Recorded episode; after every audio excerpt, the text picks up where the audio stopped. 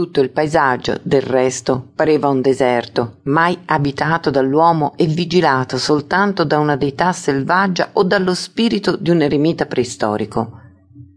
Pietro si inginocchiò per terra, si fece il segno della croce e pregò. Gli sembrava d'essere in una chiesa senza pareti. Le stelle ardevano sull'orizzonte, ceri lontani accesi da spiriti invisibili. Il ginepro esalava un odore d'incenso. Pietro aveva paura come fosse per morire.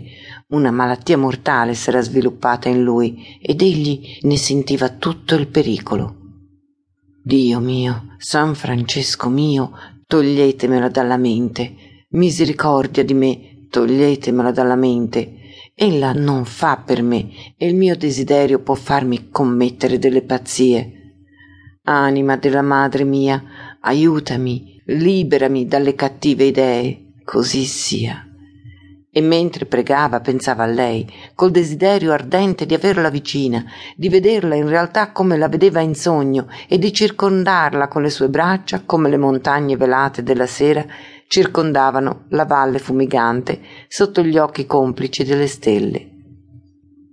Sì, dopo la sua partenza, dopo il segno di croce col quale egli aveva salutato il piccolo San Francesco per renderselo amico e complice, come lo desideravano tutte le donnine, tutti gli amanti, tutti i delinquenti nuoresi, la figura della giovine padrona non l'aveva più abbandonato un solo istante lontano da Maria, aveva istintivamente sperato di dimenticarla.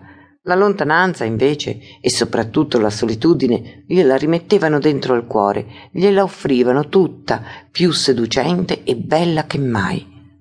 Arrivò un momento in cui egli non ebbe più la forza di combattere la sua passione. Essa cresceva e si sviluppava nel suo cuore come un innesto su un giovine tronco selvatico. I giorni passavano Pietro lavorava dalla mattina alla sera, dissodando, abbruciando le macchie, estraendo le radici dei lentischi, arando e seminando i lembi di terreno liberi di vegetazione. Nei vaporosi crepuscoli si scorgeva ancora la sua figura sullo sfondo del paesaggio melanconico. Egli arava ore ed ore, andando lentamente dietro i pazienti buoi rossi che trascinavano l'antico aratro sardo.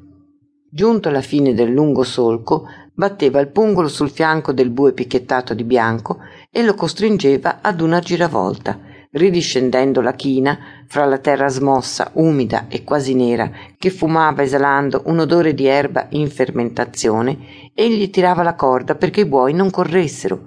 Giunto al basso, ripeteva la giravolta e risaliva, sempre taciturno col pungolo in mano. I buoi respiravano faticosamente, le loro corte palpebre rosse si abbassavano quasi con dolore sui grandi occhi tristi e le loro narici nere fumavano come fumava la terra smossa. Il profilo dell'alta persona del servo spiccava tra i vapori violacei della sera. La solitudine del paesaggio immenso e triste, coi confini perduti in una lontananza indecisa, contribuiva a rendere più intenso il raccoglimento del giovane lavoratore.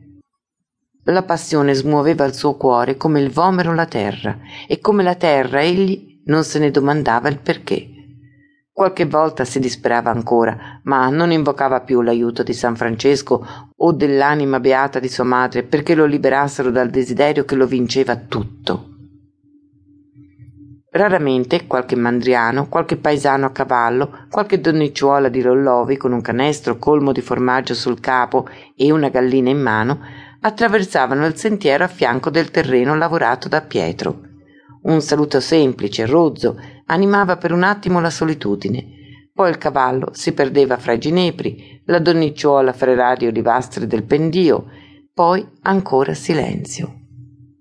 E Pietro lavorava e sognava, sotto il cielo autunnale, sempre inaffabilmente triste e velato dalle nebbie grigio rosate, dalle tarde aurore, dai vapori violacei della sera dalle nuvole gravi dei giorni cattivi, quando le macchie verdi e rossastre pareva si gonfiassero d'umido e le rocce bagnate diventavano più grigie e tristi.